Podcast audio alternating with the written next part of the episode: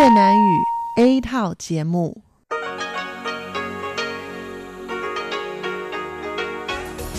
Đây là Đài Phát thanh Quốc tế Đài Loan RTI.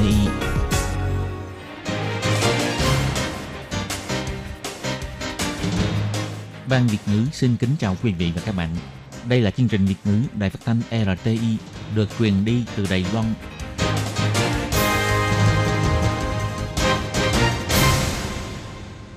Kiết Nhi xin chào các bạn thân mến, các bạn đang đón nghe chương trình của Ban Việt ngữ Đài Tiếng Nói RTI được truyền thanh từ Đài Loan.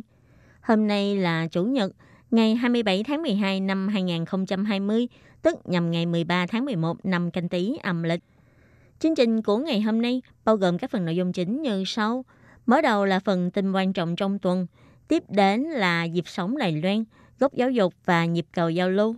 Trước hết, Kiết Nhi xin mời quý vị và các bạn cùng đón nghe bản tóm tắt các mẫu tin quan trọng trong tuần vừa rồi. Tổng thống tự tin đây không phải là điều ngẫu nhiên mà Đài Loan phòng dịch tốt, ngành bán dẫn được đánh giá cao. Tàu sân bay Sơn Đông Trung Quốc đi qua eo biển Đài Loan, Bộ Quốc phòng đánh giá sơ bộ là chạy thử và diễn tập. Phòng chống virus biến thể, từ 0 giờ ngày 23 tháng 12, người có lịch sử du lịch Anh Quốc khi nhập cảnh đều phải kiểm dịch tập trung. Cục du lịch khuyến mãi bầu vé xe công cộng ưu đãi cho mọi người đón năm mới.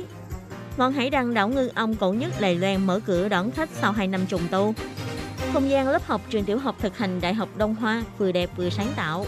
Và sau đây xin mời các bạn cùng đón nghe phần nội dung chi tiết của các tin quan trọng trong tuần vừa rồi.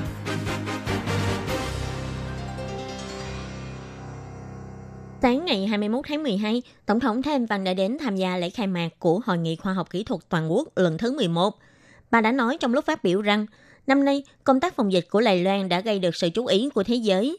Dưới sự cạnh tranh của cuộc chiến tranh thương mại Mỹ-Trung, ngành bán dẫn của Đài Loan cũng gây được sự chú ý không kém. Đây không phải là ngẫu nhiên, mà là thành quả từ nền tảng nghiên cứu vững chắc trong mấy mươi năm nay mang lại, là sự đầu tư không ngừng của chính phủ. Trong Hội nghị Khoa học Toàn quốc lần thứ 11 này, Tổng thống Thái Anh Văn, cựu Phó Tổng thống Trần Kiến Nhân, Thủ tướng Tô Trinh Sư, Bộ trưởng Khoa học Công nghệ Trần Trung Chính, Giám đốc Viện Hàn Lâm Khoa học Lưu Tuấn Chỉ v.v. đều có mặt.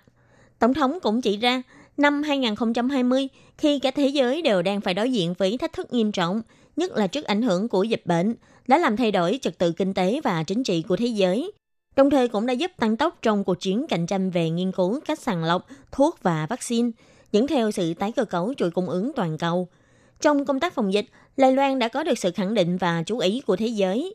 Ngoài ra, Mỹ và Trung Quốc đã có sự cạnh tranh quyết liệt trong thị trường công nghệ, nhờ đó mà giúp Đài Loan vốn có kỹ thuật tiên tiến trong ngành bán dẫn, càng trở nên có vị trí quan trọng trong ngành. Bà nói,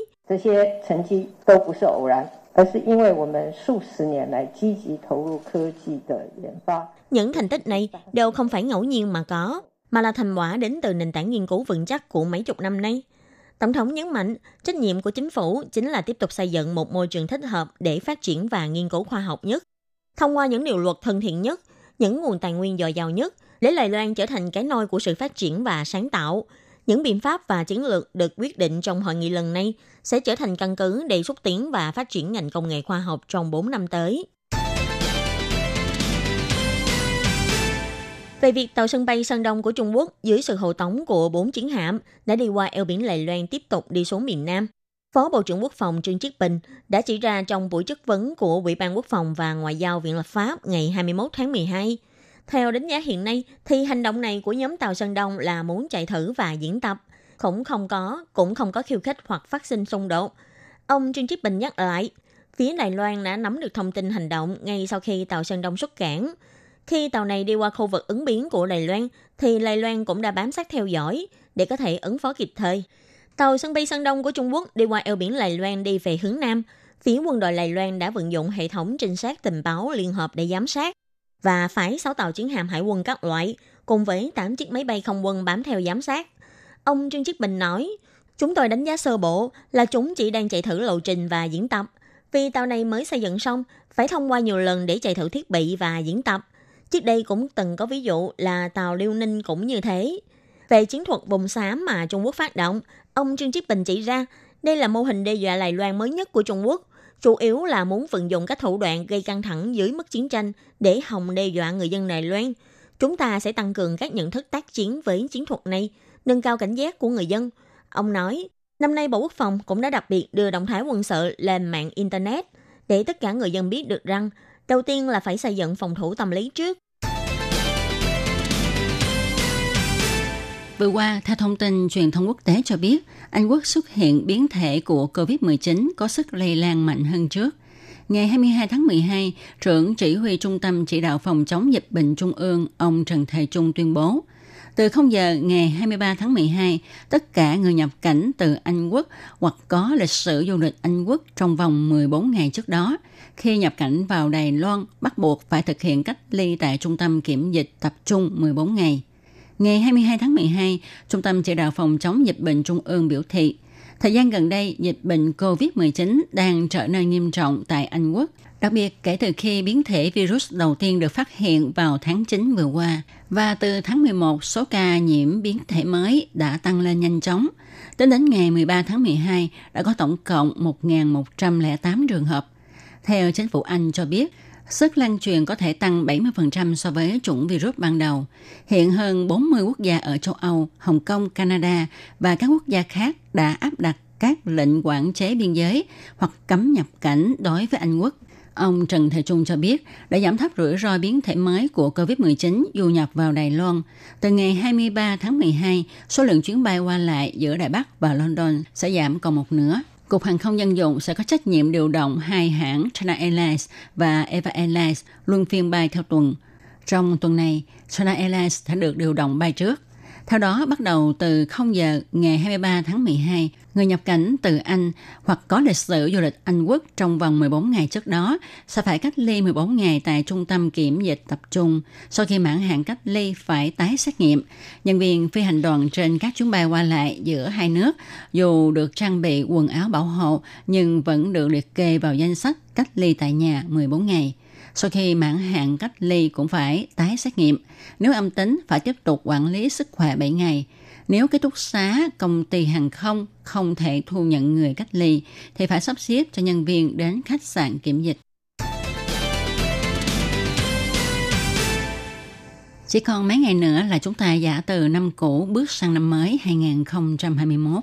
Các nơi trên toàn Đài Loan đang xôn xao chuẩn bị hoạt động đón chào ánh nắng đầu tiên của năm mới. Cục Du lịch Đài Loan cũng đặc biệt giới thiệu 7 khu phong cảnh quốc gia có tổ chức hoạt động từ giả năm cũ, đón chào năm mới và đón chào ánh nắng đầu tiên của năm mới. Ngoài ra, Cục Du lịch còn kết hợp với các công ty vận tải hành khách công cộng, thúc đẩy chương trình bộ vé ưu đãi. Hy vọng mọi người sẽ không bị kẹt xe và đỡ tốn thời gian tìm chỗ đậu xe, vui vẻ đón chào năm mới. Ánh nắng mặt trời cuối cùng của năm 2020 trên đảo Đài Loan sẽ tắt vào lúc 17 giờ 15 phút ngày 31 tháng 12 năm 2020 tại Phú Quý Giác ở thành phố Tân Bắc, cho đến 17 giờ 25 phút tại An Bình, Đài Nam, Tân Kỳ, Cao Hùng và Quang Sơn, Bình Đông. Và ánh nắng đầu tiên của năm 2021 sẽ xuất hiện vào lúc 6 giờ 33 phút sáng ngày 1 tháng 1 năm 2021 ở Lan Dự, Đài Đông và tại Mũi Nga Loan, Bình Đông lúc 6 giờ 35 phút. Vào thời điểm trên, các hoạt động chào đón năm mới sẽ được diễn ra sôi nổi trên khắp Đài Loan. Dân chúng sẽ đua nhau đến các nơi để chào đón năm mới. Cục Du lịch Đài Loan nhấn mạnh, hoạt động chào đón năm mới sẽ rất hấp dẫn bất kể là chúng ta đón chào năm mới ở thành phố, trên núi cao, ngay bờ biển hay ở bên hồ, vì sẽ có biểu diễn ca nhạc, bắn pháo hoa, nhất là khi chúng ta đến tham dự hoạt động tại Tam Tiên Đài, San Xien Thải, thì chúng ta sẽ được đón ánh nắng đầu tiên của năm mới trên đảo Đài Loan. Để mọi người không bị kẹt xe, Cục Du lịch giới thiệu mọi người sử dụng bộ vé ưu đãi của các công ty vận tải hành khách công cộng được khuyến mãi trong dịp này. Chẳng hạn như khi đến Nhật Nguyệt Đàm, bạn có thể mua bộ vé bao gồm vé xe đưa đón hành khách, vé tàu du ngoạn trên hồ và vé đi cáp treo, rất tiện lợi, lại rẻ. Ngọn hải đăng trên đảo Ngư Ông cổ nhất Đài Loan với 145 năm lịch sử, nằm ở mũi Tây Nam biển Tây Dư thuộc huyện Bành Hồ, là di tích lịch sử cấp quốc gia. Nơi đây là một trong những điểm thu hút du khách trong và ngoài nước. Hải đăng đảo Ngư Ông được xây dựng vào thời vua Càn Long đời nhà Thanh năm 1778, lúc đó được gọi là hải đăng Tây Dư. Thân hải đăng được xây dựng bằng chất liệu xi măng, Đến năm 1875, do trào lưu phương Tây du nhập vào Đài Loan, thân tòa tháp được cải tạo lại với kết cấu gang đen. Ngọn hải đăng này không những có lịch sử lâu đời nhất Đài Loan, mà còn là kiến trúc được xây dựng và hoàn công trong thời gian nhanh nhất, chỉ mất vỏn vẹn 5 tháng. Nhưng kiến trúc cho tới nay vẫn kiên cố và đứng vững soi sáng vùng biển đảo. Ngày 23 tháng 12, Phó Cục trưởng Cục Cảng Biển ông Lưu Chí Hùng cho biết, ngọn hải đăng được xếp vào danh sách di tích lịch sử cấp quốc gia năm 1987. Năm 2013, Cục Cảng Biển cùng hợp tác với Sở Thuế vụ tiếp nhận quản lý hải đăng. 2 năm trước, triển khai kế hoạch trùng tu khu công viên hải đăng đảo Ngư Ông và ký túc xá bên cạnh. Cho đến cuối tháng 11 năm nay, sau khi hoàn thành công tác kiểm tra, ngọn hải đăng cuối cùng đã trở lại và mở cửa đón khách tham quan vào cuối tháng 12. Ông Lưu Chí Hùng nói, một điểm đặc biệt nữa của ngọn hải đăng là hải đăng được thao tác bằng tay, có nghĩa là hải đăng sử dụng lò xo thép để dẫn động bánh răng, sử dụng phương pháp thủy ngân để chuyển động đèn hải đăng. Điều này khá đặc biệt, hiện nay ít có hải đăng nào mà hoạt động theo cách này. Hiện tại Đài Loan có tổng cộng 4 ngọn hải đăng thuộc di tích cấp quốc gia bao gồm hải đăng đảo Đông Dẫn, hải đăng đảo Đông Lữ, hải đăng đảo Ô Khu Dư và hải đăng đảo Ngư Ông. Từ năm 2017, Cục Cảng Biển cũng triển khai kế hoạch nghiên cứu điều tra kỹ thuật truyền thống, quy hoạch thiết kế và thi công trùng tu các công trình hải đăng cổ. Kế hoạch này nhận được rất nhiều sự ủng hộ của các ban ngành. Hải đăng đảo Ngư Ông sau khi trùng tu sẽ mang lại cho du khách những trải nghiệm thú vị thông qua thiết bị tương tác kỹ thuật số hiện đại. Chúng ta đang có mặt tại lớp học của trường tiểu học thực hành Đại học Đông Hoa, trực thuộc trường Đại học Đông Hoa, huyện Hoa Liên. Lớp học có thiết kế rất sáng tạo với hệ thống bảng đen gắn trên cả một bức tường, lại có thể di chuyển bảng. Phía bên trong còn có kệ sách, diện mạo hoàn toàn khác so với kiểu lớp học truyền thống phải không nào? Em Dương, học sinh của trường cho biết, bảng đen của lớp to khổng lồ, tha hồ mà viết lên trên đó, viết hoài không hết chỗ. Đây là kế hoạch thiết kế nội thất sáng tạo cho lớp học của trường bằng kinh phí nhận được từ chương trình tài trợ cải tạo nội thất làm đẹp lớp học của Bộ Giáo dục.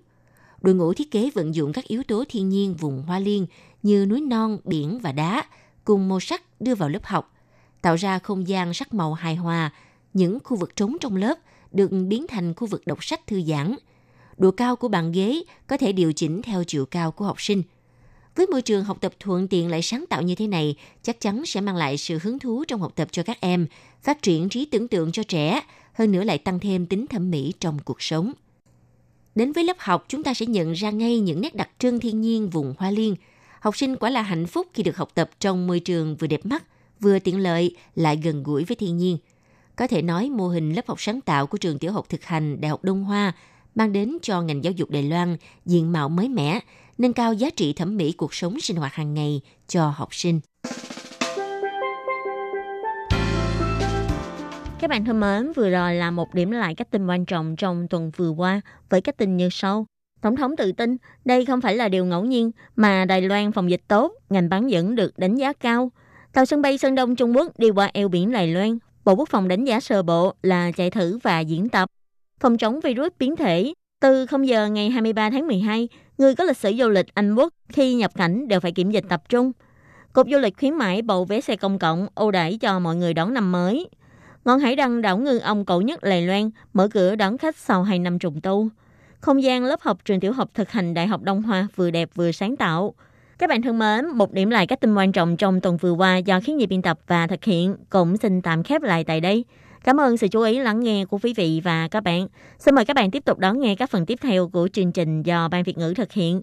Xin thân ái, chào tạm biệt các bạn và hẹn gặp lại.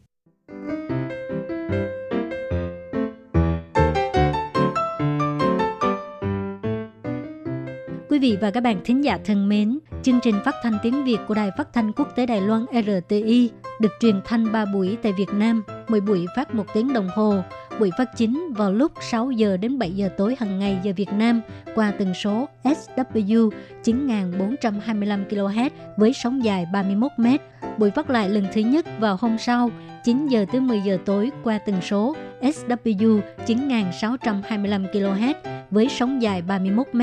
Buổi phát lại lần 2 vào sáng hôm sau lúc 6 giờ tới 7 giờ qua tần số SW 9745 kHz với sóng dài 25 m. Ngoài ra tại Đài Loan,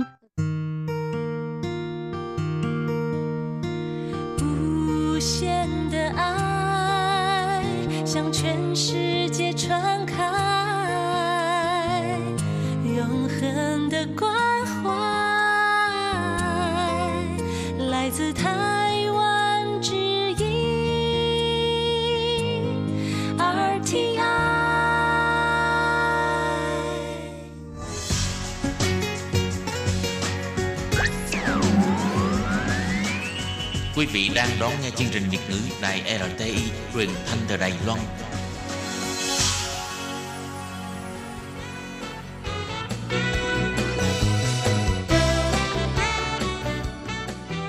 Chuyên mục Nhịp sống Đài Loan.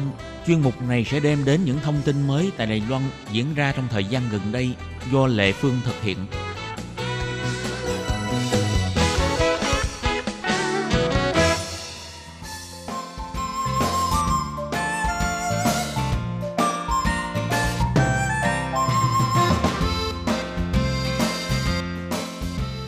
Sau khi là mình tốt nghiệp thạc sĩ xong thì là mình tiếp tục làm việc công tác giảng dạy nữa, nhưng mà mình là giảng dạy tiếng Hoa cho du học sinh Việt Nam tại tổ chức giáo dục Kison. Tổ chức giáo dục Kison của mình là một đơn vị chuyên về các công tác hỗ trợ, hợp tác, tư vấn du học cho du học sinh Việt Nam sang Đài Loan.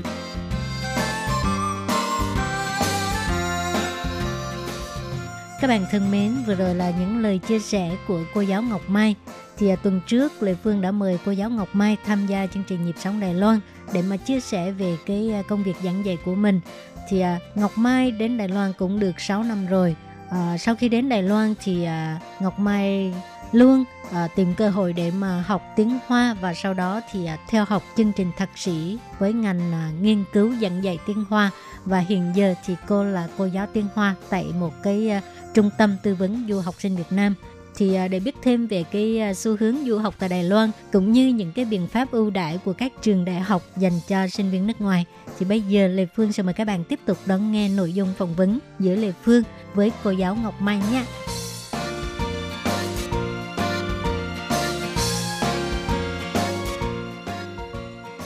Thì bây giờ Mai làm sao để mà làm mới, làm phong phú bản thân mình? Người ta nói một câu á, phụ nữ của mình ít nhất phải có 3 điều không được dừng. Thứ nhất đó là phải học tập, thứ hai đó là phải xinh đẹp, thứ ba đó là phải có tiền. Cho nên là chung trong ba thứ này Mai đều có. Mai đang cố gắng. Cố gắng mỗi ngày. Trong tiếng Trung người ta nói một câu là hủa tao lào, xỉa tao lào. Và người ta nói trong tiếng Việt của mình nói một câu là nhất nghệ tinh nhất thân vinh. Trong đời sống của mình đó thì là không riêng vì trong cái lĩnh vực chuyên ngành của mình là mình càng phải chuyên nghiệp hơn, mà ngoài ra thì mình còn phải học tập nhiều hơn để mình có thể có một cái sự hoàn thiện bản thân mình hơn. Nếu mà nói là chân thiện mỹ đạt đến cái mức độ đó thì mình không dám, nhưng mà mình có một cái ý tưởng đi thì mình sẽ cố gắng mỗi ngày. Có một câu danh ngôn người ta nói rằng là tuy bạn không chạm được đến các vì sao, nhưng ít nhất một điều là chân của bạn sẽ không lấm bùn.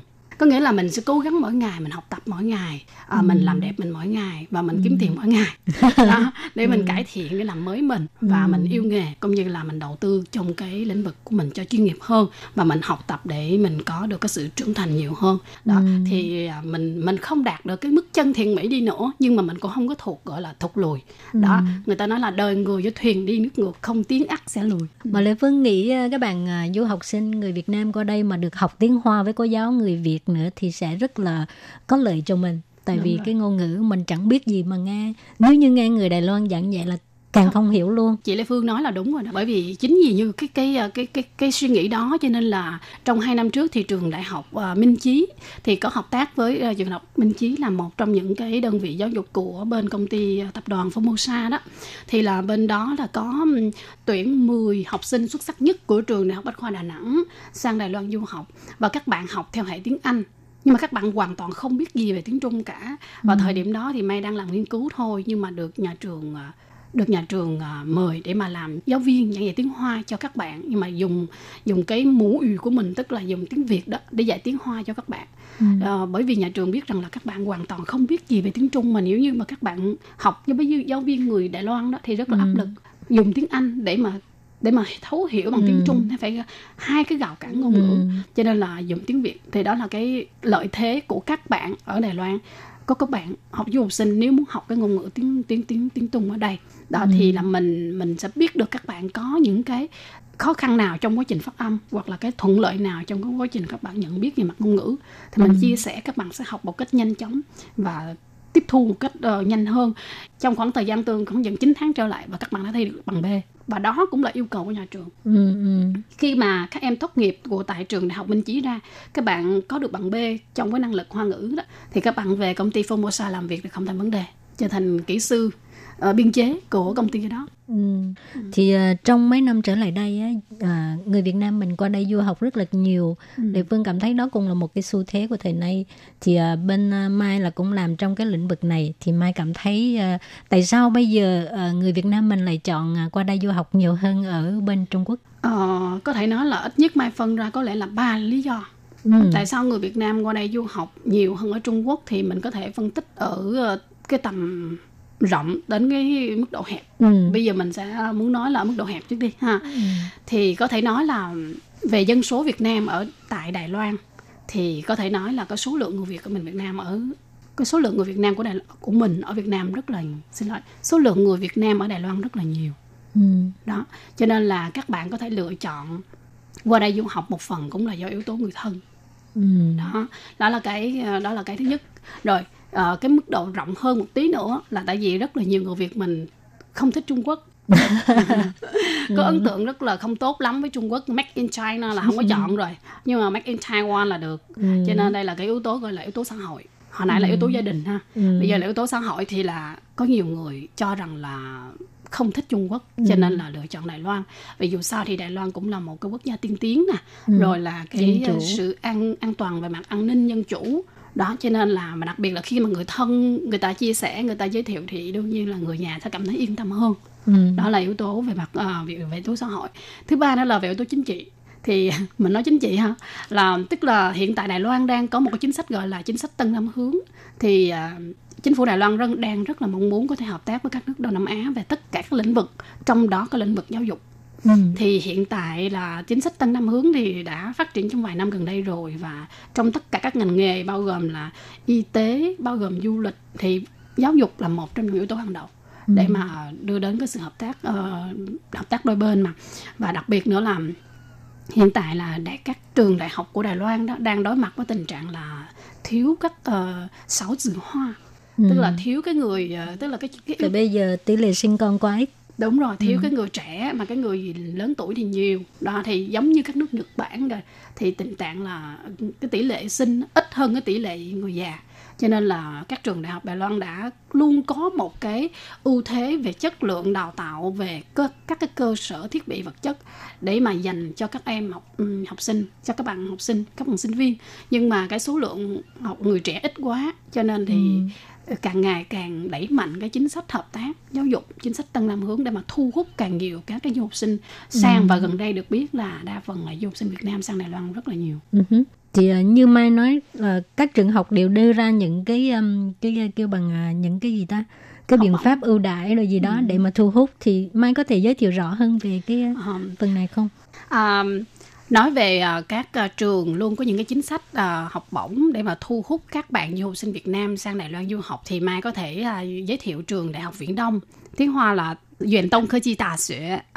Viện Tông Khơ Chi Tà Sửa là một trong những cái trường mà đang rất là có những cái chính sách học bổng hấp dẫn nhất dành cho các bạn du học sinh Việt Nam. Trường này ở đâu? Thì ví dụ như là trường này là tại Đài Nam. Đài Nam là một trong những cái mà trường có vị trí đặc biệt nhất, đó là gần hai cái khu, đó là khu một là khu công nghệ cao cấp gọi là cao khơ chi Yuan Xu đó, một cái thứ hai đó là khu công nghiệp. Thì trường là nơi đào tạo chuyên về các cái ngành nghề kỹ thuật và công nghệ. Và nếu mà các bạn du học sinh sang học thì các bạn cũng có một cái ưu thế là các bạn có thể làm việc tại hai cái khu mà công nghệ và khu công nghiệp này. Đó, thì hiện tại là trường đang tuyển 3 lớp chuyên ban dành cho 3 ngành. Thứ nhất là ngành thiết kế sáng tạo. Thứ hai là ngành quản lý và ứng dụng hóa mỹ phẩm. Thứ ba là thiết kế sản phẩm và quản lý sáng tạo. Thì trong 3 cái ngành này thì hiện tại cái học bổng là miễn 100% học phí của học kỳ đầu tiên. Và thứ hai nữa là giảm 14.000 Đài tệ cho học kỳ tiếp theo. Và cái thứ ba nữa là sinh viên cấp 3 sẽ được miễn giảm 100% học phí cho học kỳ tiếp theo. Nếu mà các bạn học sinh mà được học giỏi trong gọi là hàng đầu top 3 đó là coi như không cần tốn chi phí học phí luôn. Nên là các bạn nhu cầu cơ hội học tập rất là tốt. Tức là chỉ lo tiền ăn uống cho mình thôi hả? Đúng rồi. Và một cái nội dung hấp dẫn nữa là miễn 100% ký túc xá cho năm 1 và năm thứ 2 luôn. Wow, ở cũng khỏi luôn. Và nếu học giỏi là cũng miễn học phí luôn, chỉ cần tốn tiền ăn thôi. Và cái cơ hội nữa là có cơ hội được thực tập và đi làm thêm tại trong các cái khu công nghiệp và các cái công ty đã có đặt hàng với trường rồi. Ký hợp đồng với trường rồi. Đúng rồi, ký hợp đồng với trường, nên là đây là một trong những cái cơ hội rất là tốt mà nếu như mà các bạn du học sinh Việt Nam sang du học và cái điều kiện cho các bạn sang học thì rất là dễ. Tốt nghiệp phổ thông, trung học phổ thông trở lên nha, từ 18 đến 28 tuổi, điểm trung bình của 3 năm cấp 3 là từ 6.0 trở lên, chứng chỉ năng lực ngoại ngữ từ cấp 1. Đó, thì đó, sức khỏe tốt, không tiền án tiền sự. Các bạn học sinh đương nhiên rồi ha. Và có một điều là nếu các bạn muốn qua đây du học mà chưa có năng lực tiếng Trung thì có thể liên hệ với trung tâm, với tổ chức du học Kison của Mai, và Mai sẽ hỗ trợ cho các bạn, đào tạo các bạn năng lực tiếng Trung. Đó. Thì bây giờ là đã tháng mấy rồi? Bây giờ tháng 11 rồi. Đúng rồi. Và cái dự kiến kết hồ sơ là cho khoảng cuối tháng 12. Cho nên đây là rất thời là gian cũng hơi gấp đó. Đúng rồi. Và nếu mà các bạn có nhu cầu thì các bạn liên hệ trực tiếp với tổ chức giáo dục Kison của bên Mai, mà Mai giới thiệu đại diện thôi. Ngoài ra thì còn có rất nhiều trường khác nữa, ví dụ là trường Phụ Anh nè, trường Xuyển Trăng Ta Xuyển nè, Đại học Chân Lý nè, rồi là tất cả các trường đại học khác nữa. Nói chung tại vì bây giờ là các trường học phối hợp với cái chính sách thương năm mới của chính phủ Đài Loan, cho nên trường nào cũng đưa ra rất là nhiều ưu đãi, rất là nhiều cái biện pháp để mà thu hút học sinh qua đây. Chỉ ai mà muốn có cái nhu cầu đi học thì mình lên mạng tìm hiểu, còn không thì thông qua Mai cũng được, một chuyên gia về bạn du học ha. Dạ, tư vấn du học. Và bên các bạn có thể lên trên mạng gõ cái trang web là du học Kison. Các bạn sẽ được tư vấn tất tần tật về tất cả các vấn đề liên quan tới hồ sơ du học, chọn ngành, chọn trường, học bổng, cũng như là các cái chế độ ưu đãi. Khi các bạn liên hệ với bên tổ chức Kison của bên Mai đó thì là các bạn sẽ được hỗ trợ về các dịch vụ vé máy bay, đào tạo tiếng Trung, rồi SIM card. Khi các bạn du học sinh mới sang Đài Loan thì các bạn không có cái thẻ để mà liên hệ với gia đình, điện thoại đó, SIM card, và các bạn được đưa rước tại Đài Loan, tại sân bay. Và một điều nữa là các bạn sẽ không có tìm ở một đơn vị nào khác ngoài Kison, đó là các bạn sẽ được bảo hiểm 4 năm. Bảo hiểm tai nạn, bảo hiểm 4 năm trong thời gian học đại học, 4 năm tại Đài Loan. Các bạn sẽ được Kison mua bảo hiểm cho các bạn 4 năm tại Đài Loan. Đây là một trong những cái ưu thế đặc biệt nhất mà chỉ có bên trung tâm của Mai, bên Kison của Mai mới có. Bởi vì là các bạn có biết là mỗi một cái sinh mệnh đều rất là quý giá. Nếu mà các bạn từ Việt Nam đến một cái nơi xa xôi học tập và sinh sống, nếu mà có xảy ra bất cứ vấn đề gì thì là cái tốn những cái chi phí nó rất là lớn. Cho nên là giáo sư, tức là nhà sáng lập của bên Kison, nó mong muốn là có thể là đảm bảo cho các bạn được an toàn học tập và làm việc tại Đài Loan. Cho nên là mua bảo hiểm cho các bạn luôn, và đồng thời là bên Kison cũng có thể hỗ trợ và tìm kiếm những cái công việc có liên quan nếu các bạn có nhu cầu làm thêm. Bởi vì là rất là nhiều các trường cũng có những cái chính sách hợp tác đó, thì cũng có thể giới thiệu cho các bạn về vấn đề việc làm. Rồi thì trước khi kết thúc chương trình thì Mai có thể đưa ra một vài kiến nghị dành cho những học sinh sắp sửa sang Đài Loan du học không? Đương nhiên là có thể rồi. Thì đây là một trong những lời mà Mai muốn nhắn nhủ với các bạn du học sinh Việt Nam. Thứ nhất là các bạn có thể lựa chọn Đài Loan là một vùng đất xinh đẹp để các bạn có thể đến học tập và sinh sống. Bởi vì sao? Môi trường của Đài Loan có thể được xem là một trong những môi trường sinh sống tốt nhất thế giới. Đây là một trong những cái sự bình chọn của các cái báo chí nghiên cứu đó nha.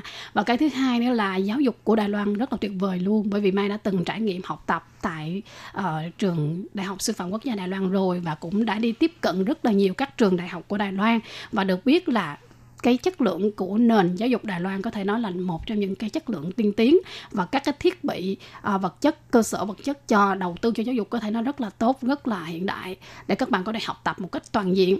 Cái thứ ba nữa là các bạn nếu mà đến Đài Loan du học thì các bạn phải chuẩn bị về cái năng lực ngôn ngữ và cái khả năng cái sự thích nghi với môi trường mới, thì cái yếu tố ngôn ngữ là yếu tố quan trọng nhất.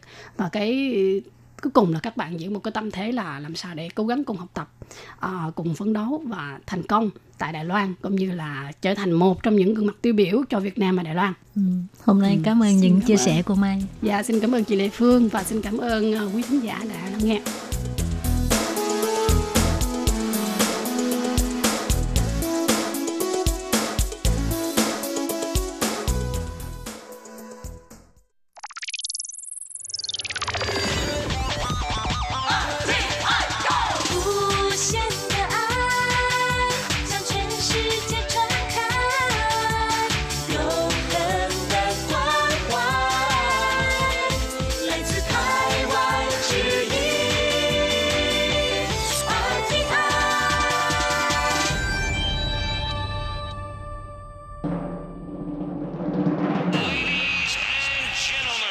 Quý vị đang đón nghe chương trình Việt ngữ Đài RTI truyền thanh từ Đài Loan.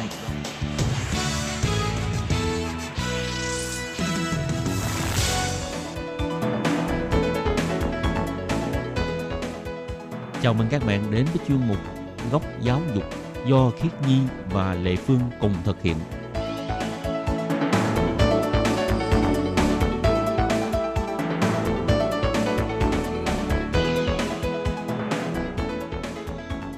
Kiết Nhi và Lệ Phương xin chào các bạn thân mến, các bạn đang đón nghe chuyên mục Góc Giáo dục. Thì tuần trước là Kiết Nhi có phỏng vấn bạn Cẩm Duyên là đã theo học cái chương trình thạc sĩ MBA.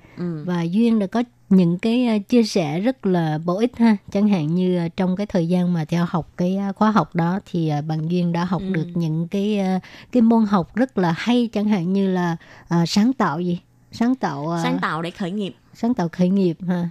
Tức là có những cái ngành nghề có lẽ là ai cũng đang làm, nhưng mà có một cái sự sáng tạo vô trong đó thì nó sẽ khác hẳn rất là nhiều. Với lại MBA mà bạn Duyên học lại hơi khác với là những cái ngành MBA khác. Theo khi Nhi nghĩ là rất là thích hợp với lại các bạn Việt Nam để mà học.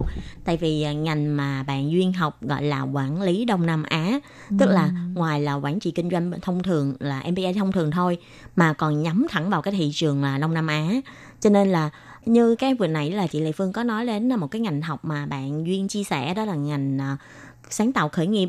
Thì bạn ấy nói ví dụ như ở Việt Nam mình thì có rất là nhiều cái sản phẩm truyền thống, đúng không? Tức là nhiều người đều thắc mắc là làm thế nào để mà đưa những cái sản phẩm này ra thế giới. Thì theo như bạn Duyên đã học cái môn này thì bạn Duyên cũng có chia sẻ đó là chúng ta có thể dùng những cái cách nhìn rất là mới để mà đi nhìn những cái sản phẩm truyền thống. Thì có lẽ là những cái bạn nào mà thích học những cái ngành mà liên quan đến Đông Nam Á hay là muốn phát triển trong thị trường của Đông Nam Á thì cũng có thể suy nghĩ học trong cái ngành này, để như là một cái cách để đưa những cái sản phẩm của quê hương mình ra nước ngoài, đúng không chị Lê Phương? Rồi nếu như những bạn nào mà nghe Kiết Nhi nói ngang đây chắc hơi tiếc, tại vì tuần trước đã bỏ lỡ cái cơ hội nghe bạn Duyên chia sẻ ha. Nhưng mà không sao, cứ lên mạng kiếm cái bài Góc Giáo dục của tuần trước là có thể nghe được mà, đúng không?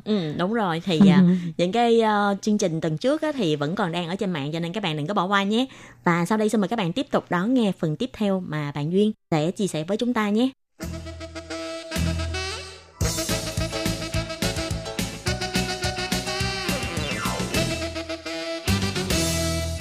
Hôm nay rất là vui có thể mời Duyên đến làm khách mời của chương trình. Có thể mời Duyên giới thiệu lại với lại các bạn thính giả là về Duyên đang làm gì và hay đang học gì không? Xin chào chị Nhi và các bạn thính giả đang xem chương trình RTI. Thì hiện tại thì Duyên mới ra trường tháng 8 năm nay. Duyên mới tìm được cái công việc ở bên công ty quảng cáo. Thế mạnh của mình là gì? Giống như hồi nãy Duyên đề cập ở phía trước, đó là SWOT, là phân tích về thế mạnh, điểm yếu, rồi về rủi ro. Cái đó có thể là ứng dụng vào bản thân, không phải là ứng dụng vào cả một cái công ty. Ngoài ứng dụng vào cái cách vận hành của công ty thì mình có thể ứng dụng vào bản thân của mình, là mình muốn gì và mình ưu thế của mình là gì, và cái vị trí ứng tuyển của mình, người ta muốn cái gì, về cái tính chất công việc, về cái nhu cầu của bản thân và cái nhu cầu của công ty phải fit, có nghĩa là phù hợp với nhau, người ta mới chọn mình. Nói chung là mình có thể làm gì cho công ty và công ty sẽ có thể mang lại gì cho mình, đúng không? Đúng. Phải hai bên phải có một cái sự phù hợp với nhau, người ta mới chọn mình để đi phỏng vấn. Thì thứ hai thì Duyên cảm thấy là trước khi đi phỏng vấn nên hiểu rõ công ty muốn ứng tuyển, mà mình muốn ứng tuyển vào đó thì làm ở lĩnh vực kinh doanh, lĩnh vực nào, thị trường như thế nào, danh tiếng ra sao. Mình phải tìm hiểu rõ công ty đó, đặc biệt là cái người lãnh đạo đó, người ta quan trọng điều gì. Ví dụ như là quan trọng về giống như là một cái doanh thu, hoặc là về cái sự năng suất làm việc, hoặc là vân vân. Tùy theo mình phải tìm hiểu rõ cái người lãnh đạo đó, người ta chú trọng điều gì. Cho nên khi mà đi phỏng vấn, người ta có hỏi em đến đây em có biết gì về công ty không? Câu hỏi này Duyên cảm thấy rất là... Công ty nào cũng hỏi, đúng không? Công ty nào cũng hỏi là cái công ty này làm gì? Và cái vị trí này mà em có biết là em vô đây em làm gì không? Có nghĩa là người ta muốn biết mình là mình đi đến đây để phỏng vấn, mình có biết mình họ đang làm cái gì và muốn làm cái gì không? Người ta muốn để mà mình trả lời những cái câu hỏi như vậy. Đó là một trong những cái mà người ta đánh đố mình, hoặc là chấm điểm về cái hình để họ có tuyển mình hay là không. Đó là trước. Còn trong cái quá trình về phỏng vấn thì mình cảm thấy là đầu tiên là mình nên đi đúng giờ. Đúng giờ thì tạo cái ấn tượng đầu tiên cho người ta. Là người ta đâu biết mình là ai đâu. Nói chung là tác phong của mình là phải đàng hoàng trước cái đã, đúng không? Đàng hoàng, đúng giờ, tạo ấn tượng, ăn mặc gọn gàng nè. Khi mà mình trả lời phỏng vấn thì trả lời cố gắng lưu loát, chân thật một tí. Nếu mà người ta hỏi đến cái vấn đề mình không biết thì mình không biết thì mình cứ nói không biết, chứ mình đừng bao giờ nói múa rìu trước mắt thợ, vì mình nói mình biết cái thế đó là không tốt, tại vì sẽ dẫn đến là không thành thật. Người ta sẽ trừ cái điểm này. Thì khi mà trả lời phỏng vấn thì Duyên cảm thấy là mình luôn tươi cười, giữ tinh thần lạc quan khi mà trả lời. Mặc dù câu hỏi khó, mình cố gắng để mình suy nghĩ một cái hướng trả lời lạc quan hơn, hoặc là mình nói mình sẽ cố gắng như thế nào. Cái này vẫn câu hỏi rất là hay, có thể khen ngược lại cái người mà phỏng vấn đó để mà người đó mình cũng biết cái cách ứng xử. Em cảm thấy là nên bình tĩnh, chứ mình đừng có cảm thấy mình nói nhanh như thế nào. Tại vì khi mà Duyên đi phỏng vấn thì tại là một ngôn ngữ tiếng Anh hoặc tiếng Hoa, tất cả không phải là cái ngôn ngữ của mẹ đẻ của mình, thì mình nên bình tĩnh, mình mới nói được lưu loát, rõ ràng cho người nghe biết mình đang nói gì. Nói chung là không cần nói nhanh, chủ yếu là phải nói rõ với lại lưu loát, đúng không? Trọng tâm, người ta hỏi gì mình cứ đánh vào trọng tâm, đừng đi vòng vòng nhiều quá, người ta sẽ cảm thấy là rất là mất thời gian và không có đúng những gì người ta muốn mình đã trả lời. Về thường thì có một số vấn đề cảm, ví dụ như mức lương thì Duyên cảm thấy theo kinh nghiệm của Duyên á, thì đừng nên chủ động đề cập đến, hay để cái người phỏng vấn của mình, tại người ta phỏng vấn tất nhiên là người ta sẽ muốn trả lương cho mình ở vị trí này như bao nhiêu, cho nên là Duyên cảm thấy là đừng nên chủ động đề cập đến mức lương, nó sẽ tốt hơn cho mình.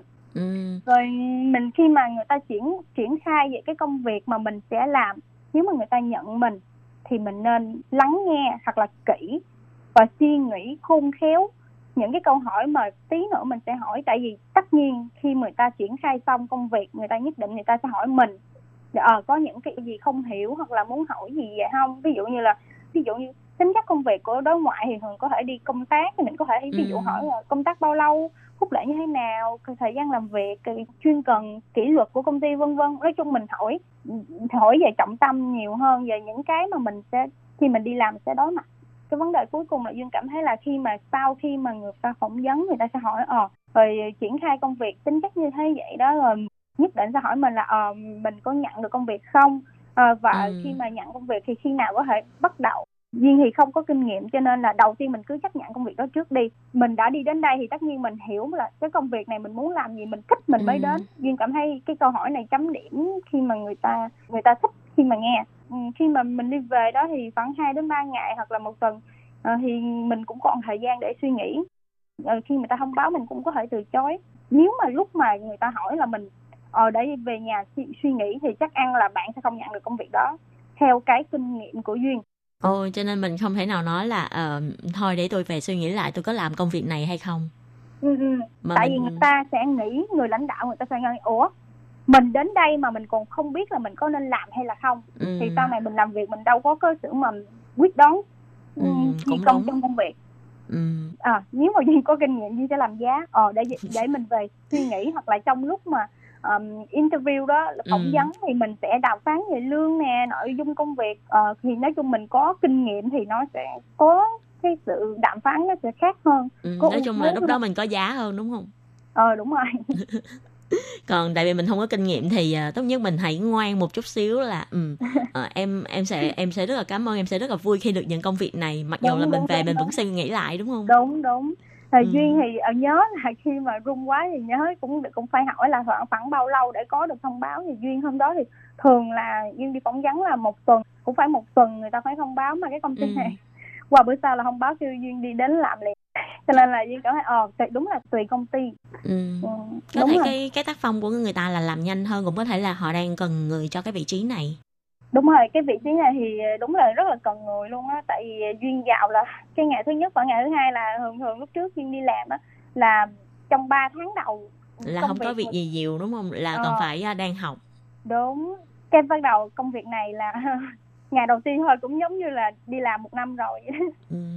Chắc là Duyên... họ thấy là Duyên cũng có cái năng lực đó, với lại họ cũng thấy là Duyên cũng là người cũng biết về cái lĩnh vực đó, cho nên họ đã dám là giao việc liền, làm liền. Đúng rồi, tại vì Duyên là bên đối ngoại, họ đang rất là cần trong công ty là Duyên có thể là đại diện cho chủ nói chuyện hoặc là tương tác với những cái tất cả những cái nước. Đúng là Duyên là đối ngoại về tất cả những nước mà sử dụng bên về tiếng Anh, nhưng mà đàm phán nói khi báo cáo ở công ty hoặc là khách hàng ở Đài Loan là nói tiếng Hoa, cho nên tại sao mà tính chắc là nhiều là ba tiếng là vậy. Cho nên thật ra là yêu cầu của công việc này cũng hơi khó, là cũng đúng yêu cầu rất là nhiều mảng nữa. Đúng rồi, Duyên phải nói chung là tại vì Duyên cũng là thay thế cho chủ để mà tương tác với những đối tác nước ngoài. Tại Duyên là bên đàm phán bên nước ngoài, cho nên là Duyên phải biết hết tất cả những cái nội bộ ở đây, và cho nên là chính xác công việc của Duyên tương đối phức tạp một tí.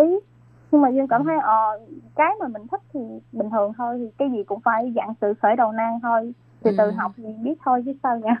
Thế những cái điều mà học được ở trong trường khi mà học thạc sĩ thì Duyên thấy có áp dụng được nhiều vào công việc không? Tất nhiên rất là nhiều, tại vì Duyên nãy giờ Duyên liệt kê á, là hiện giờ Duyên đang làm là tất cả đều có liên quan với cái mình đã học. Tức là bây giờ đang là thực hành hóa và là hiện thực hóa những cái kiến thức học được trong trường vào công việc đúng không? Đúng rồi, đúng rồi. Mà hồi trước là làm sao mà Duyên biết được là trường Đại học Giáo dục Đài Bắc đang tuyển sinh? Thật sự là qua Đài Loan Duyên đã muốn học thạc sĩ lâu rồi, nhưng mà sợ ám ảnh cái hai chữ thống kê. Nên là đó là sợ môn thống kê đúng không? Đúng, cho nên là suy nghĩ mất 2 năm để suy nghĩ mới dám để nạp vào đây. Chị của Duyên đang học ở trong cái trường này, cái chị mà Duyên quen biết ở Việt Nam á, chị ấy nói là cái trường này môi trường trường chính quy, có một cái danh tiếng nhất định, là trường quốc lập nữa, không phải là trường tư nữa, cho nên là khi mình ra trường á thì mình cơ hội công việc của mình sẽ cao hơn, thứ nhất. Thứ hai là giáo viên, những cái giáo sư người ta rất là quan tâm đến học sinh, về cái môn học, về thiết kế có thể là linh hoạt theo cái năng lực của từng cái giai đoạn của học sinh. Duyên cảm thấy cái này hình như rất là phù hợp với Duyên, những cái yêu cầu mà Duyên muốn. Tại vì trường thì có những yêu cầu như thế, và Duyên có bản thân cũng có yêu cầu giống như vậy, cho nên cảm thấy rất là phù hợp, cho nên Duyên cứ nộp thôi. Lúc ở Việt Nam thì Duyên học về ngành tiếng Anh hả? Khi ở Việt Nam thì Duyên học giáo viên dạy tiếng Anh, thì tại vì lúc đó là nhà Duyên cũng không có nhiều điều kiện kinh tế đó, thì Duyên chọn cái ngành này là vì chính phủ người ta cũng hỗ trợ là không có tốn tiền, cho nên là Duyên học là đa phần không có tốn tiền thì nhiều. Nhưng mà tại vì từ chuyên ngành tiếng Anh mà chuyển sang học ngành thương mại, nó cũng là khoa liền duy, đó là một cái lĩnh vực khác rồi. Mặc dù là cùng chuyên ngành, từ đại học lên thạc sĩ cũng đã khó rồi, mà đằng này là đổi một cái chuyên ngành khác luôn. Đúng, rất là nhiều thách thức. Tại vì khi ở Việt Nam thì Duyên học bên ngành giáo viên là có 1-2 khóa học là mình chọn một cái ngôn ngữ thứ hai. Là Duyên học một là tiếng Pháp, hai là tiếng Hoa, cho nên Duyên chọn tiếng Hoa. Sau đó tiếng Hoa Duyên học rất là tốt, toàn là điểm A không à. Cho nên cảm thấy là rất là thích, với lại xem phim cũng thích, là phim Hoa, phim Trung Quốc, phim nói tiếng Hoa. Cho nên mê phim, cho nên càng yêu tiếng Hoa hơn đúng không? Đúng rồi. Cái sau đó. Nhưng mà ở bên Việt Nam thì mình học tiếng Hoa là tiếng giản thể, qua đây nhưng phải giống như là rửa não 3 tháng chuyển sang phồn thể. 3 tháng đúng là rồi. Nhanh rồi đó. Tại vì thực ra chữ viết thì nó cũng có một cái hệ thống, nhưng mà có điều là mình cũng phải tốn thời gian để mình nhận mặt của chữ, với lại học để biết được cái quy tắc của nó thì mình mới có thể dễ dàng mà chuyển từ giản thể sang phồn thể mà. Đúng rồi, cũng phải mất một lượng thời gian. Cho nên là phải chuyển bao nhiêu ngàn từ đó phải chuyển sang phồn thể, giống như máy phải chuyển sang mới có thể tiếp thu và vận hành nó được. Vì sao lúc đó là Duyên này chọn là sang Đài Loan để du học? Thì lúc đó thì Duyên thứ nhất là Duyên thích tiếng Hoa, Duyên muốn nói chuyện với cái người bản xứ. Và thứ hai là Duyên có chị ruột ở bên Đài Loan, cho nên là mẹ nói chị ở bên Đài Loan rất là buồn, thôi đi qua bển là vừa học rồi vừa coi có chị có em.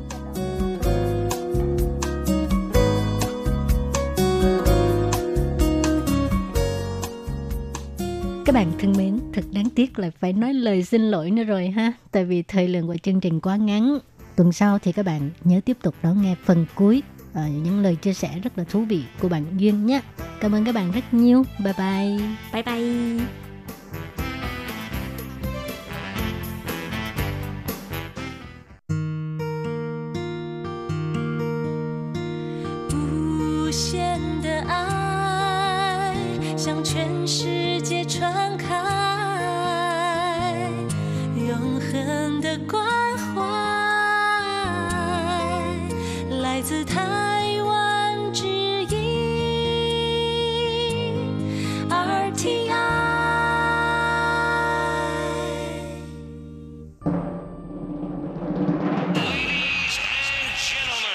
Quý vị đang đón nghe chương trình Việt ngữ Đài RTI, truyền thanh từ Đài Loan.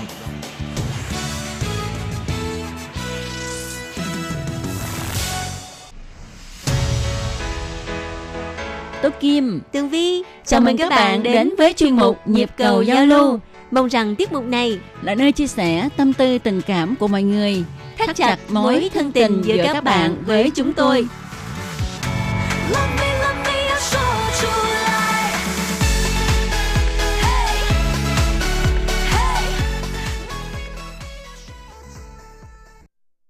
Hello, Tố Kim và Tường Vi xin kính chào các bạn. Hoan nghênh các bạn đã đến với chương mục Nhịp cầu giao lưu ngày hôm nay của chúng tôi. Vâng thưa các bạn, Chủ nhật tuần này là một ngày mùa đông của Đài Loan, nhưng mà ở Việt Nam thì chắc chắn là rất là nóng. Không biết là hiện giờ ha, cái thời tiết mình biết là nóng á, nhưng mà nó nóng hơn hồi xưa nhiều không hả? Chắc là nhiều đó, tại vì đôi khi mình có gọi về Việt Nam cho bạn bè người thân á, thì mình thấy nói trời ơi chả mồ hôi, trời nóng quá, mà nói trời bây giờ là mùa đông rồi mà.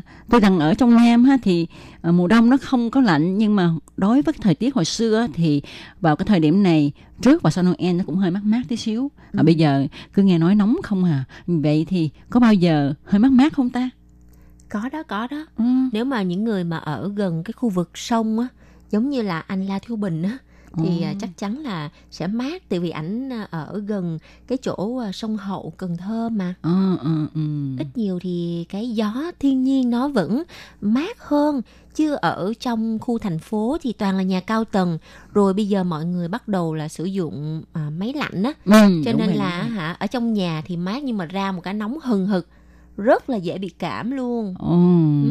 Cái sự chênh lệch nhiệt độ đó thực sự rất là đáng sợ đó. Và ngày hôm nay thì Tường Vi với Tố Kim sẽ không nói về thời tiết đâu, mà là phải trả lời thư của các bạn thính giả. Đúng vậy.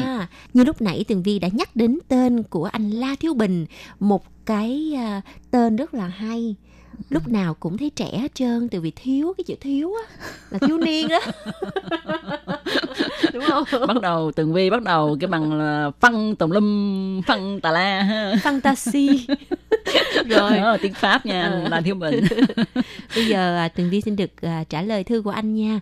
Tố Kim và Tường Vi thân mến, hôm nay sáng thứ hai tôi lại nghe tiết mục Nhịp cầu giao lưu của hai bạn trong hoàn cảnh nước ngập lên láng trong nhà. Cái lá thư này là cái lá thư hồi tháng 11. Anh gửi vào giữa tháng 11. Cho nên lúc đó thì Việt Nam cũng đang ảnh hưởng bão nè, rồi hình như là đang cái mùa nước nổi hay sao đó.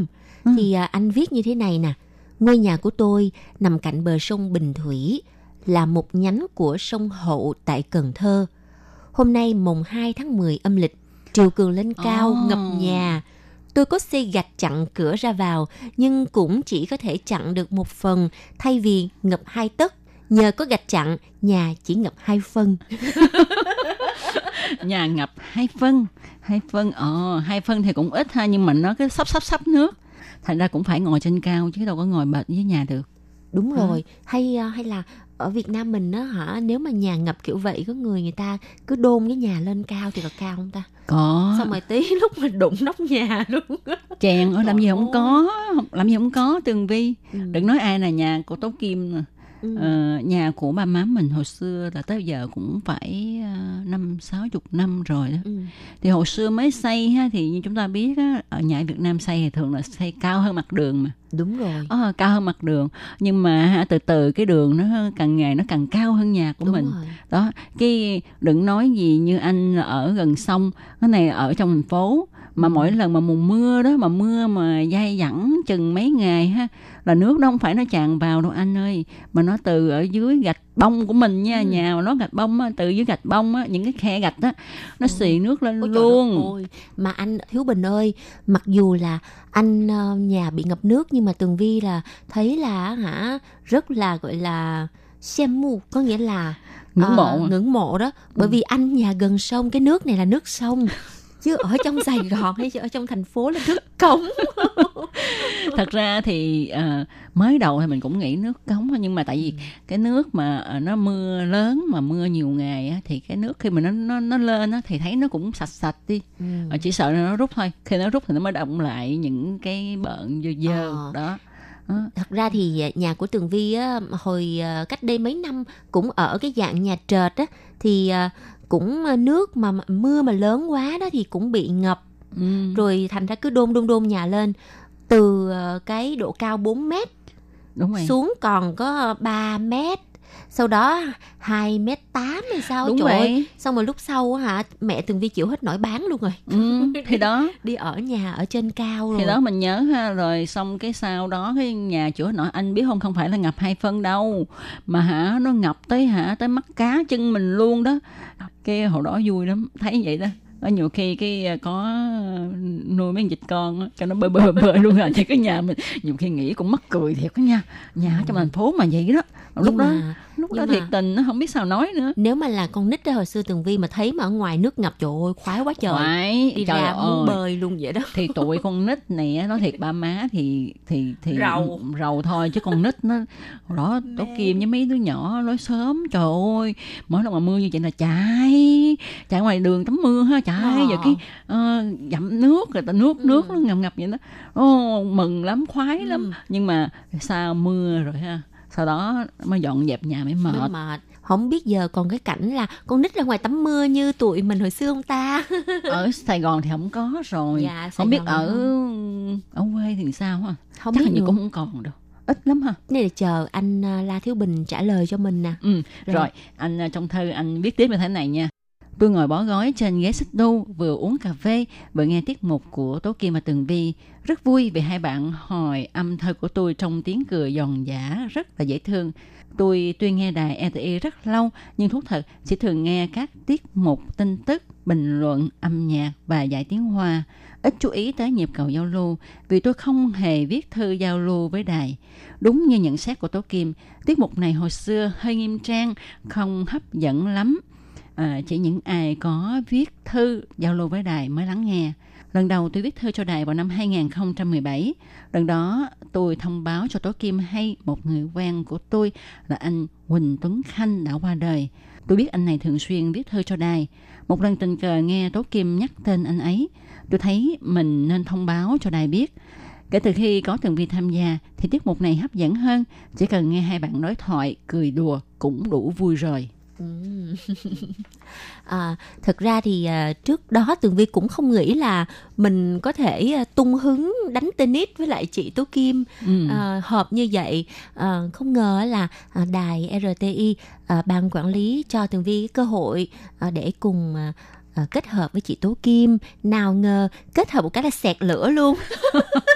Các bạn hiểu cái kiểu đó không? Nó bằng pháo hòa tùm lum tà la luôn. Mà người ta ở bên Đài Loan này gọi là hùa hoa đó. Hùa là lửa, hoa là cái hoa. Lửa hoa có nghĩa là pháo hoa. Đó, thì rất là cảm ơn mọi người đã ủng hộ pháo hoa của Tường Vi và Tố Kim. Rồi, đọc tiếp thư của anh nha. Tôi rất cảm ơn hai bạn đã có lời khen ngợi hai con, hai cháu ngoại và nhất là cô bạn của tôi. Không phải đâu anh, tại vì đẹp thì mới khen thôi chứ tụi này cũng không có. Tụi này rất là thiệt nha. Rồi tôi cũng chẳng bô trai gì đâu. Cái từ bô trai này lâu quá không nghe nè. Là đẹp trai đó. Xong mà anh còn viết thêm vậy nè: tóc bạc răng rụng, da bị bạch biến. Chẳng có tiền bạc gì nhiều. Nhưng mà Tường Vi với Tố Kim á không có để ý đến cái vẻ bề ngoài. Anh á nói quá như vậy thì chắc chắn là bô trai nha. Thường những người gọi là khiêm tốn, ngọa hổ, tàng long. Đó, những cái người mà mình ai mà nói tôi đẹp lắm đâu. Mà những người mà nói tôi rất đẹp, nhìn cái xấu quắc à, kỳ không? Còn này, anh nói anh thế nọ nhưng mà nhìn cái hình lại ok à. Thế đó. Cái đó là một cái kêu bằng cái mẹo để khi người ta nhìn người thật của mình á, người ta sẽ bất ngờ hơn. Đúng, người ta rồi sẽ khen chứ không chê. Mình nói mình đẹp quá, người ta nhìn thấy nó không có như trong tưởng tượng. Đúng rồi. Thì người ta thất vọng lắm. Giống như cái kiểu bây giờ thì không biết là anh La Thiếu Bình có biết không ha, mạng xã hội tràn ngập, rồi những cái điện thoại mà nó làm cho cái mặt mình trắng ra, mình ốm đi, mình cao lên, mình đẹp ra, xong ở bên ngoài nhìn thấy ghê. Trời ơi. Ok, anh viết như thế này ha: Chẳng qua là số trời thôi, cả một thời trẻ tôi chỉ có một mối tình duy nhất và đi đến hôn nhân là với bà xã kéo dài 30 năm. Sau khi bà xã bỏ tôi vì một lý do khó tin nhưng có thật, bà ấy muốn làm từ thiện vì thương người nghèo nên ra sức kinh doanh để có tiền giúp người nhưng luôn thất bại thua lỗ. Sau 2 lần, tôi phải bán nhà để trả nợ thay cho bà. Bà ấy lại gây nợ lần thứ 3. Lần này, bà ấy đề nghị ly hôn để chia tài sản và lấy tài sản ấy để trả nợ. Ban đầu tôi nghĩ đó chỉ là một giải pháp về pháp lý để bà ấy không còn cơ hội gây nợ nữa. Nhưng bà ấy vẫn tiếp tục gây nợ, nhưng ít hơn vì người ta đã biết bà đã ly hôn nên không ai dám cho mượn nhiều nữa. Bà ấy bỏ nhà lên Sài Gòn đi giúp việc nhà cho người ta, để lại món nợ, rồi người ta cũng đến đòi tôi. Vì nợ không lớn lắm nên tôi cũng trả thay cho một lần nữa. Bà ấy bỏ đi đã 5 năm, không một lần về nhà, Tết cũng không về. Nhưng cũng may là bây giờ bà ấy đi làm thuê, giúp việc nhà tính công theo giờ nên không còn gây nợ nữa. Nếu bà ấy trở về thì tôi vẫn mở rộng cửa đón. Nhưng vì tình cảm của bà ấy đã nguội lạnh, bà ấy không còn muốn trở về nhà nữa. Thực ra thì nghe câu chuyện này của anh La Thiếu Bình, Tường Vi với Tố Kim rất là thông cảm với hoàn cảnh của anh.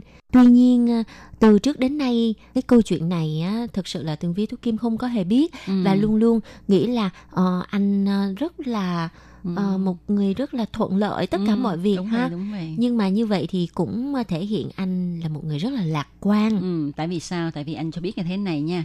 Tôi hiểu sâu Phật Pháp, biết đó là nghiệp của mình nên cũng không buồn không trách. Trời bù đắp cho tôi bằng cách ban tặng ít nhất 3 mối tình với các cô gái trẻ và xinh nữa trong thời tuổi già của mình. Tôi đã giải thích cho Tố Kim và Tường Vi hiểu. Tôi có cô bạn gái trẻ xinh không phải là do khéo chọn gì đâu, đó là do duyên nghiệp cả thôi. Nhập cầu giao lưu đúng là một diễn đàn để những người cô đơn như tôi có cơ hội trải lòng. Cảm ơn hai bạn nhé. Thơ đã dài, tôi xin chúc Tố Kim, Tường Vi và các bạn khác trong Ba Việt Ngữ vui khỏe, tràn đầy năng lượng nhé. Thực ra thì là trời thương anh luôn đó, cho nên là ban tặng cho anh những đóa hoa xinh đẹp. Và bây giờ thì có cả Tường Vi và Tố Kim luôn theo dõi những cái tâm sự của anh và trả lời thơ của anh ở trên đài với những cái nụ cười thật là vui vẻ để cho anh thư thả tâm hồn trong ngày buổi tối chủ nhật và sáng ngày thứ hai. Vâng, và cũng rất là cảm ơn anh La Thiếu Bình, nhờ những câu chuyện có thật và rất là chân thành của anh mà giúp cho Tường Vi từ những câu chuyện đó có thể học hỏi thêm được rất là nhiều. Không chỉ là những câu chuyện đùa vui đâu, ẩn đằng sau nó là những câu chuyện về cách làm người, cách đối nhân xử thế nữa. Đúng vậy. Và thực sự là rất là chúc mừng anh mà người ta nói khổ trước sướng sau nó mới sướng chứ hồi trẻ mà ai cũng theo mình xong tới lúc già trời ơi, đi hết xong cái nói trời ơi chẳng lẽ tôi không còn bôn trai hay là tôi không còn sự quyến rũ, cái cảm giác đó rất là hụt hẫng anh. Bởi vậy bây giờ anh là coi như phong quang về cái tuổi là gọi là em không nói là chữ già nhá, mà là tuổi tóc muối tiêu. Thì hồi xưa người ta nói cái tóc muối tiêu là già, bây giờ tóc muối tiêu là cuộc đời mới bắt đầu thôi anh ạ. Đúng rồi, mà bây giờ anh có biết là mấy bạn trẻ còn đi nhuộm tóc muối tiêu không anh? Và cuối thư thì không biết nói gì hơn. Tố Kim và Tường Vi cũng xin chúc cho anh có nhiều sức khỏe luôn vui vẻ và tin chắc rằng anh rất là lạc quan để có thể là tiếp bước trên cuộc đời của mình. Một lần nữa xin chúc anh nhiều sức khỏe nha, và chúc anh luôn hạnh phúc. Rồi bây giờ thì chuyên mục Nhịp cầu giao lưu xin tạm dừng tại đây. Rất là cảm ơn sự chú ý theo dõi của các bạn. Hẹn gặp lại trong chuyên mục